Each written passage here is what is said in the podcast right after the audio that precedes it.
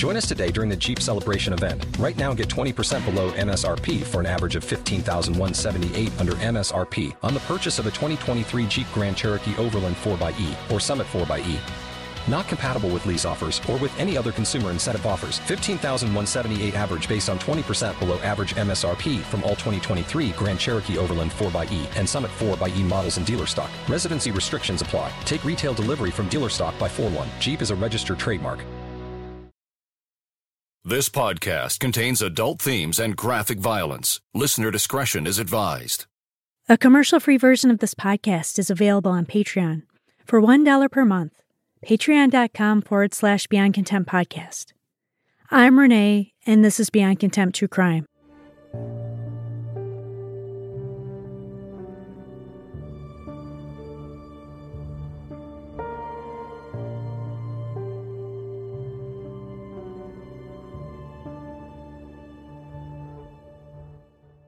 This episode was shorter than I would have hoped for, but I didn't want to give a blow by blow analysis of all the horrific details because there were so many victims killed hastily. There were a few silver linings to this terrible case. It was nice to see all the separate local police agencies work together and share information and get this solved. Even though the perpetrator killed many women in a short time frame, authorities caught him reasonably quick. It was fantastic that one of the few survivors came out of this situation and created a positive life for herself. Her story was very similar to Kara Robinson, who survived a serial killer back in episode 7. And lastly, this case shows that we have a lot to learn about the impact of brain injuries and neurological deficits in serial killers. You're listening to episode 19 Bobby Joe Long. Robert Joseph Long was born on October 14, 1953, in Kenova, West Virginia, to parents Luella and Joel Long. Kenova is a small city that only spans 1.6 square miles and has a population barely over 3,000. This city is about two hours east of Lexington.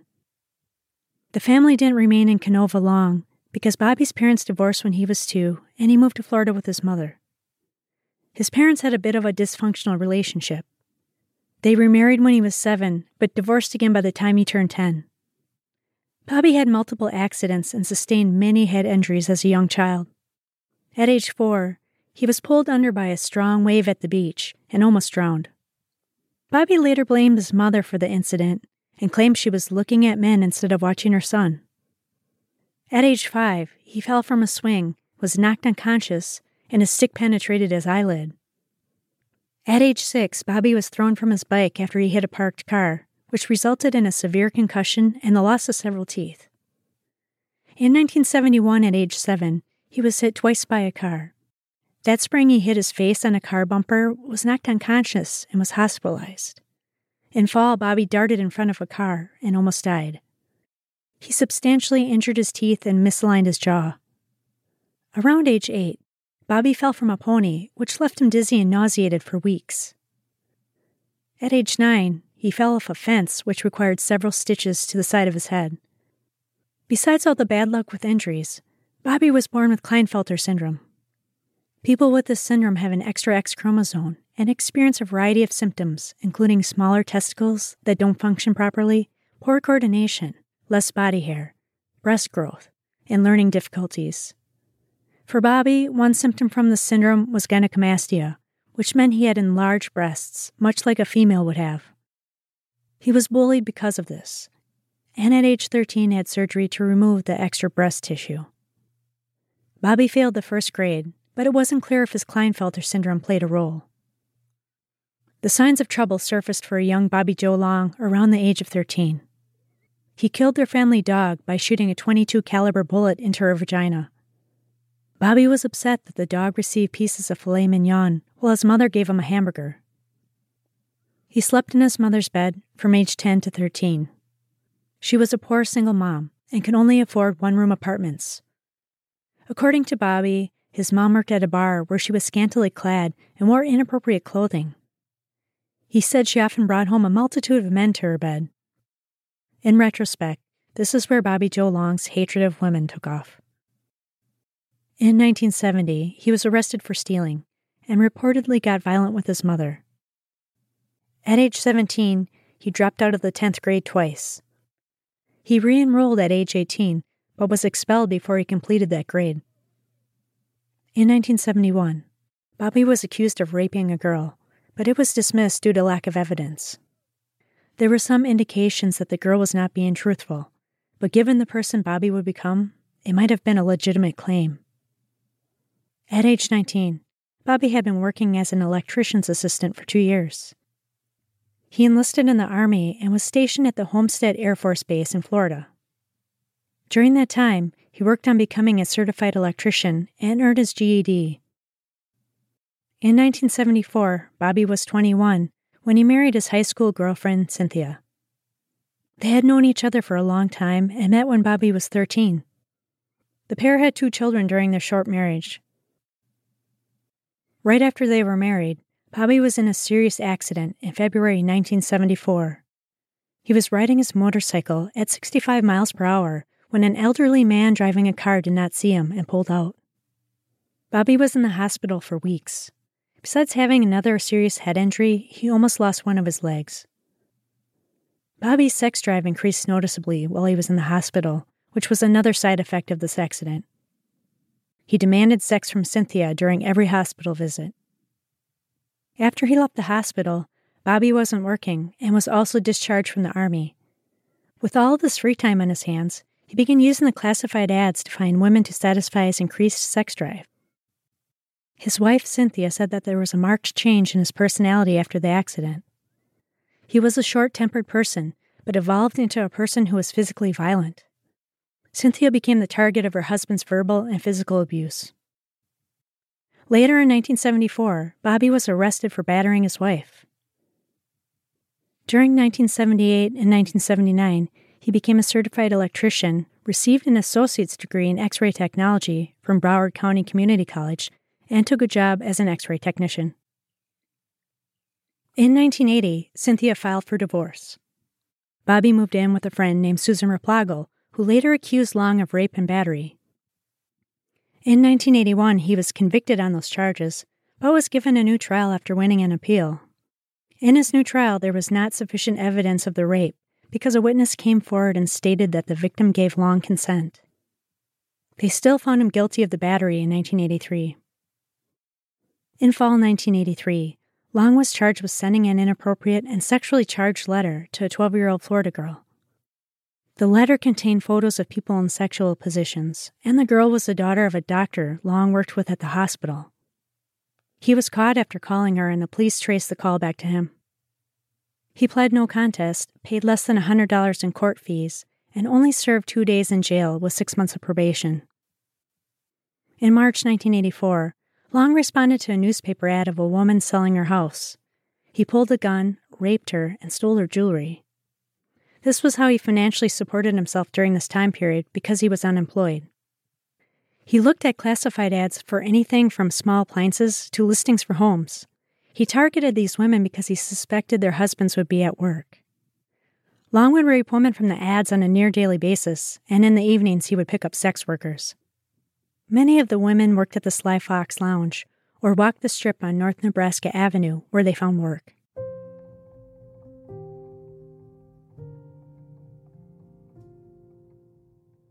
On March 27, 1984, Long committed his first murder of 20 year old sex worker Artis Wick.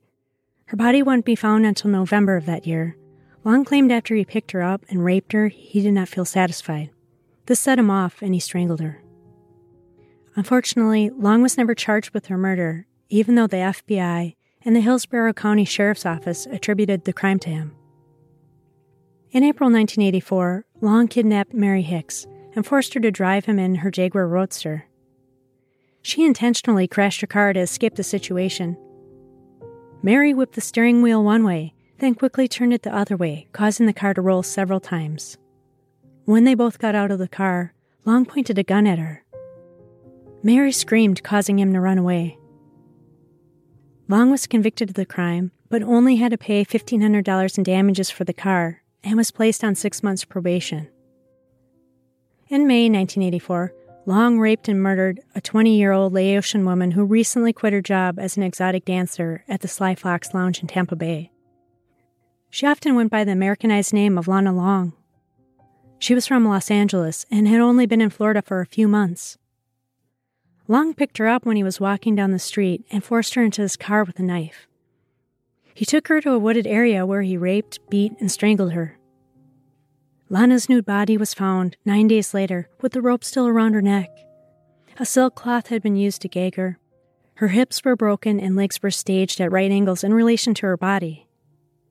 Evidence found at the scene included tire impressions and a single red strand determined to be a carpet fiber. The fiber ended up being a key piece of evidence as it was the link between the victim and Long's car. It was also noted that one tire on the car differed from the other three. On May 27, 1984, the body of 22 year old sex worker Michelle Simms was discovered on a lover's lane with her throat slashed. She put up a significant fight while she was being strangled and sustained blows to her head. Michelle's jugular vein was severed so deeply with a knife she was nearly decapitated. Michelle's identity was only confirmed after police created a composite drawing, which led to her identification. Michelle was found eight to ten hours after her murder. Police found brown, medium length Caucasian hairs, which they thought were from the perpetrator's head. They found tire impressions and red carpet fibers at the crime scene. Police immediately suspected that Michelle's murder was related to Lana Long's murder. Semen stains were present, so police now had a DNA profile to work with. On June 8, 1984, Elizabeth Loudenback's mother reported her missing when she went on a walk and never returned. Long abducted, raped, and sodomized 22 year old Elizabeth Loudenbeck. She hung out on the North Nebraska Avenue Strip, but did not fit the profile of the other women who had been murdered. Elizabeth was a quiet, shy bookworm who did not perform sex work. She lived at home with her family and worked on an assembly line. According to Long, Elizabeth accepted a ride from him. When they got back into the car after he raped her, she couldn't stop crying. This angered Long, so he killed her. Elizabeth was found fully clothed, while all the other victims were found nude, which lent credibility to Long's account. He stole the debit card from her wallet. The PIN number was written on the card, so he made several withdrawals from her account. Elizabeth's body was found badly decomposed and weighed only 25 pounds a few weeks later when she was discovered on June 24. She was the fifth deceased woman found in rural eastern Hillsborough County within a few months' time. Elizabeth was not initially connected with the other long murder cases because the FBI analysts believed that the red carpet fibers found at the scene of her crime differed from the other fibers found previously. She didn't fit the profile of being a dancer, sex worker, or hitchhiker. Elizabeth's murder would later be connected to Long only after similar fibers turned up at later crime scenes. A few months passed, and there had been no murders. Police thought maybe the killer passed away or was arrested for another crime. On September 7, 1984, 21 year old Vicki Elliott went missing. She worked nights at the Ramada Inn coffee shop and carried a pair of scissors for her protection. Vicki's skeletal remains were not found until after Long's arrest when he told police where she was located. He broke her hyoid bone.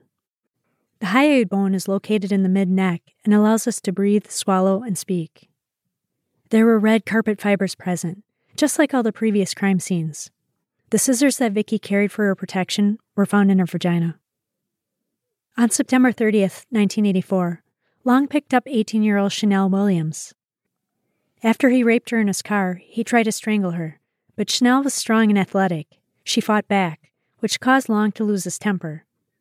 He shot Chanel in the back of the head, then tossed her and her clothes out of his car. When Chanel was found on October 7, 1984, police asked the FBI to create a criminal personality profile. The FBI team at Quantico believed the perpetrator was a pathological liar who was divorced. Torturing animals, wetting the bed, and setting fires were part of his childhood.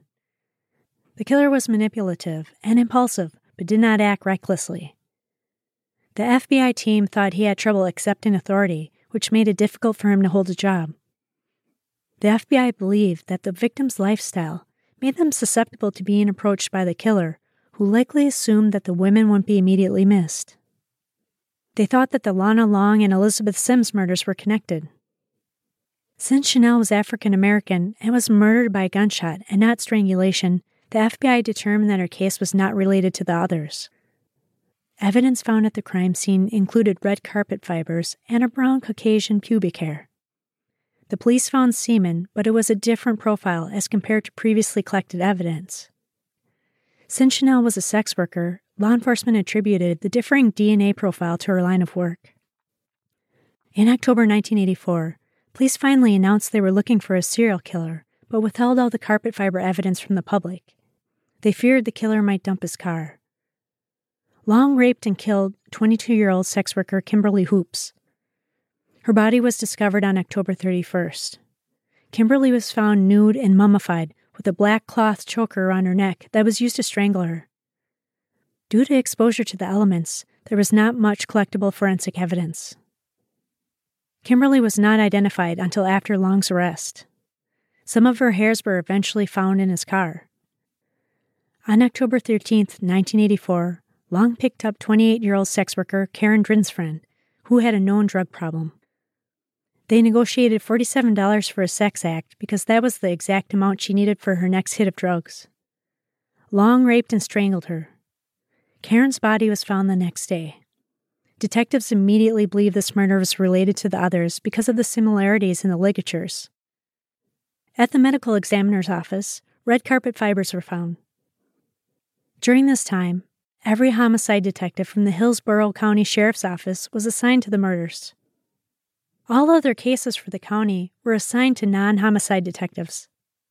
Six officers were exclusively assigned to watch the North Nebraska Avenue Strip, since so many victims were last seen alive there. The department even bought a personal computer solely for the purpose of working this case. Evidence from Karen's homicide was sent straight to the FBI.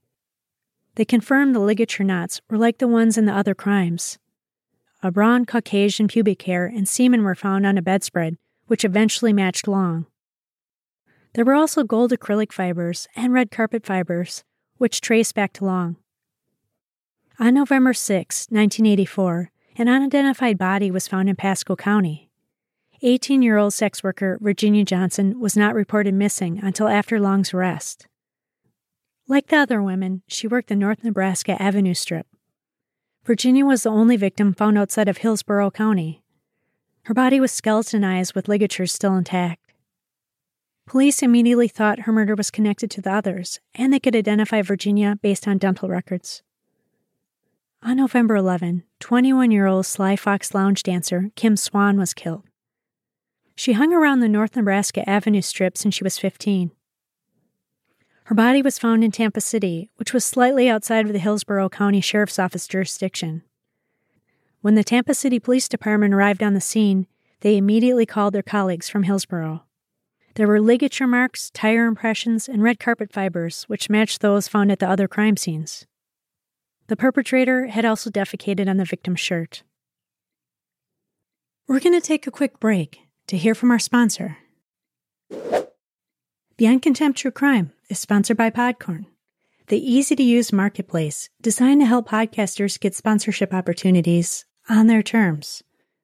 I've been using Podcorn for a few weeks now, and it's simple to use. You log in and scroll through the many advertisers. Send them a message and tell them why your podcast would be a great place for their advertisement. With Podcorn, there is no middleman. Podcasters set their own rates and directly collaborate with brands without any exclusivities. This marketplace gives podcasters transparency, creative freedom, and full control of how and when they monetize. You never give up any rights to your podcast, and Podcorn will support you every step of the way to ensure you're protected and compensated for work that you do for brands. Explore sponsorship opportunities and start monetizing your podcast by clicking the link in my show notes to sign up for Podcorn. Go to podcorn.com to get signed up today. And now, back to the show.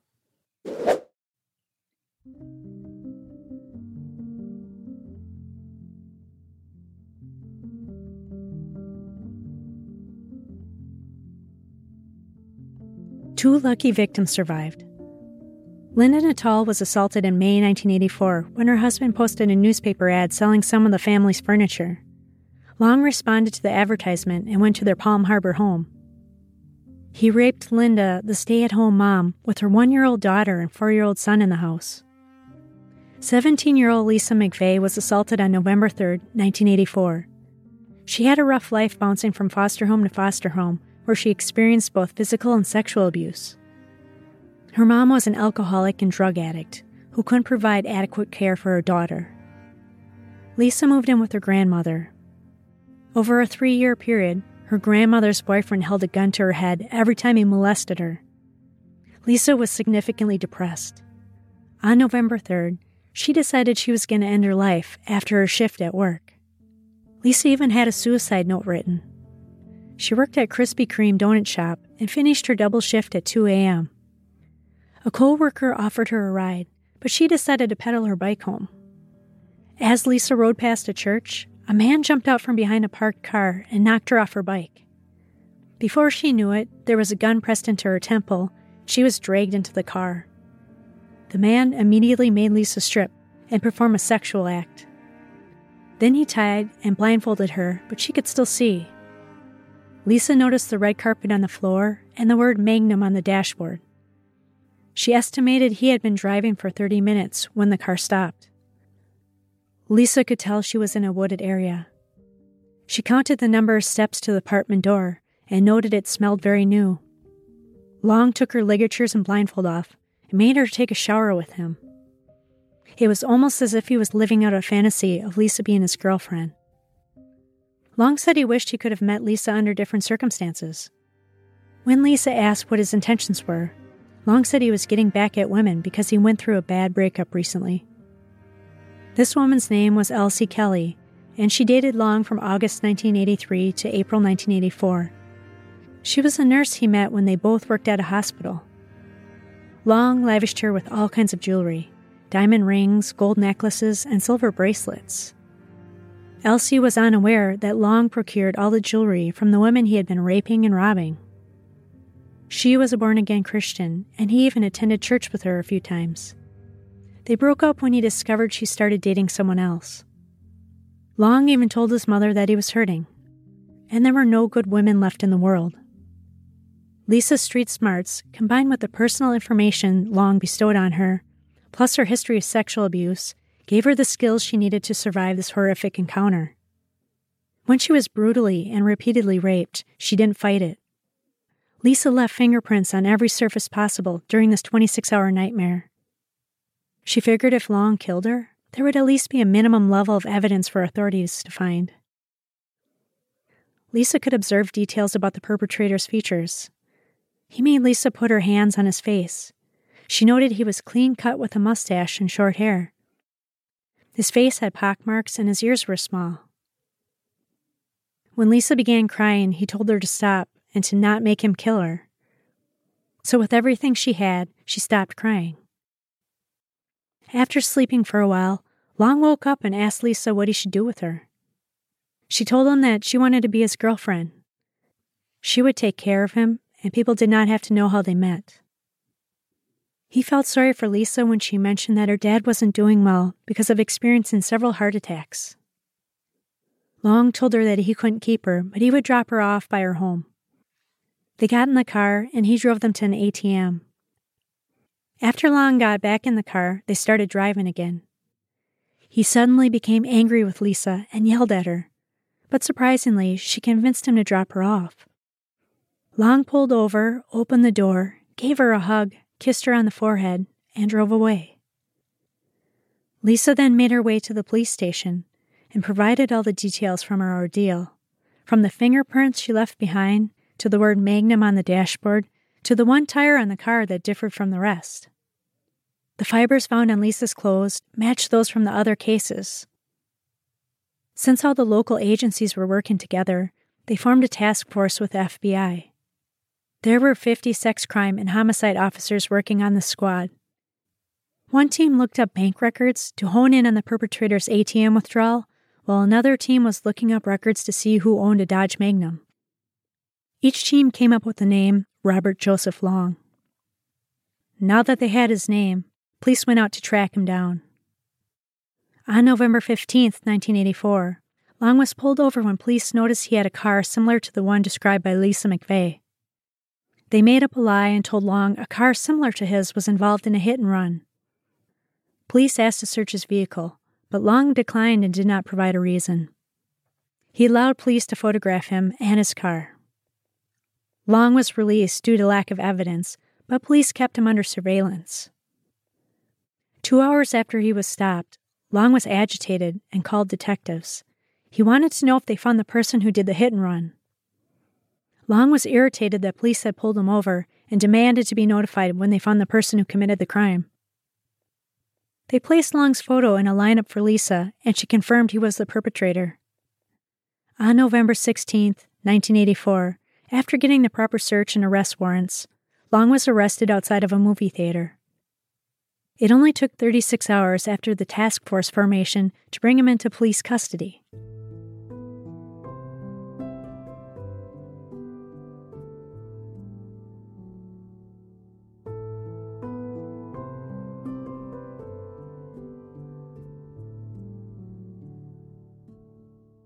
Lisa McVey's story didn't stop with her surviving the horrible encounter with Long. In 2005, she got another chance at life and became a Hillsborough County Sheriff's deputy. Lisa has worked as a school resource officer and advocates for the welfare of children who were abused. She's also married with children. During his police interrogation, Long confessed to murdering at least eight women, but only after he was told about all the physical evidence against him including the fact that his tires matched the impressions perfectly at each crime scene, and the red carpet fibers from the victims matched his car. When he described the events that took place with each murder victim, he was not regretful or remorseful. Long's tone was that of someone who was indifferent. In his apartment, they found Lisa's beret, which she had intentionally left as a clue for law enforcement. They found pieces of women's clothing that Long had kept as trophies. In a dumpster outside of his apartment, Police found photos of nude women, including photos of Long raping his victims. His face was not showing in some of the photos, but there was a letter on the driver's seat where you could see Robert J. Long, 5802 East Fowler Avenue, Tampa, Florida. When asked what he did to prepare for an abduction, Long said he bought 20 to 30 feet of rope from Kmart. He had no pre plan and picked his victims at random. They were dealt an unlucky hand when they crossed Long's path that day.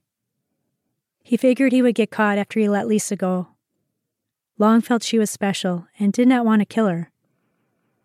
When dancers from the Sly Fox Lounge were interviewed, they remembered Long patronizing the establishment. He was never suspected because he was always polite with the staff. Police interviewed one of Long's coworkers from when he worked as an x ray technician. The woman said Long made her uncomfortable and perpetually talked about sex. Long also did not react well to his female supervisors.